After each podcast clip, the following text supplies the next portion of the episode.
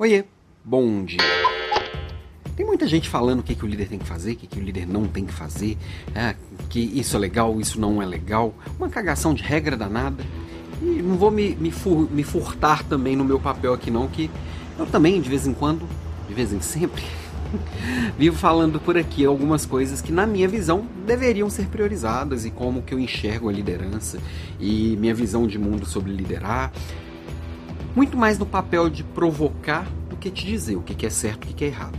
Você tem uma visão de mundo diferente da minha e vai, vai ter discernimento para achar o que faz sentido e o que não.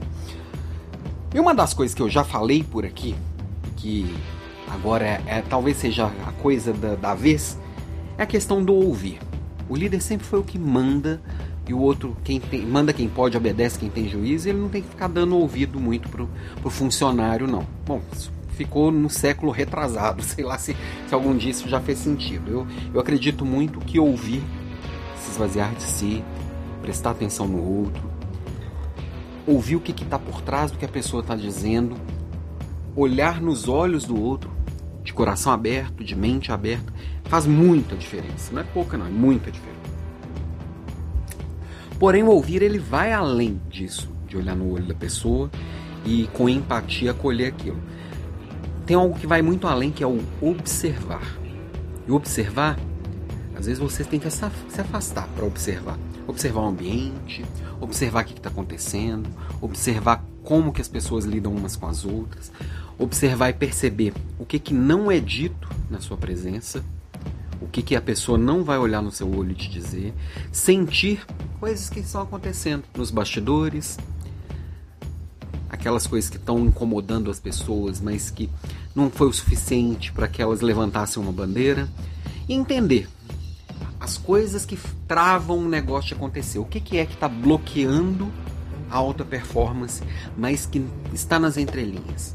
Você vai perceber essa, essa você vai sentindo isso e, vai, e esse feeling seu vai sendo apurado muito com a experiência, lógico. Com o tempo você vai acumulando é, vivências e algumas coisas vão saltando aos olhos. Agora, isso só acontece se você se permitir observar se permitir parar. Às vezes a gente não para para observar. Parar.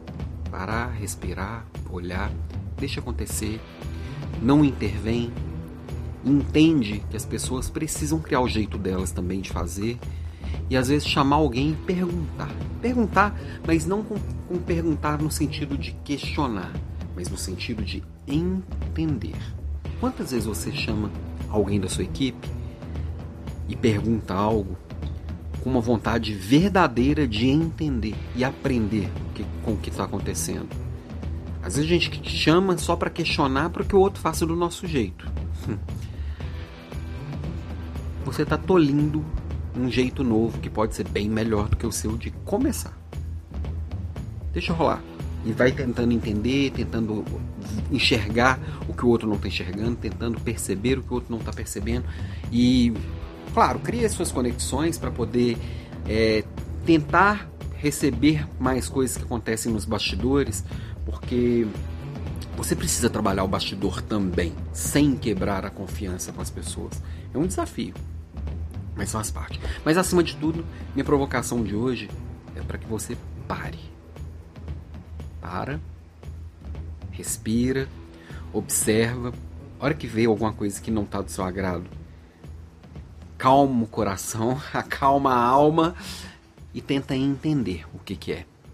Mas acima de tudo, para e observa, se permite. Vai fazer a diferença por aí. Beijo para você e até mais.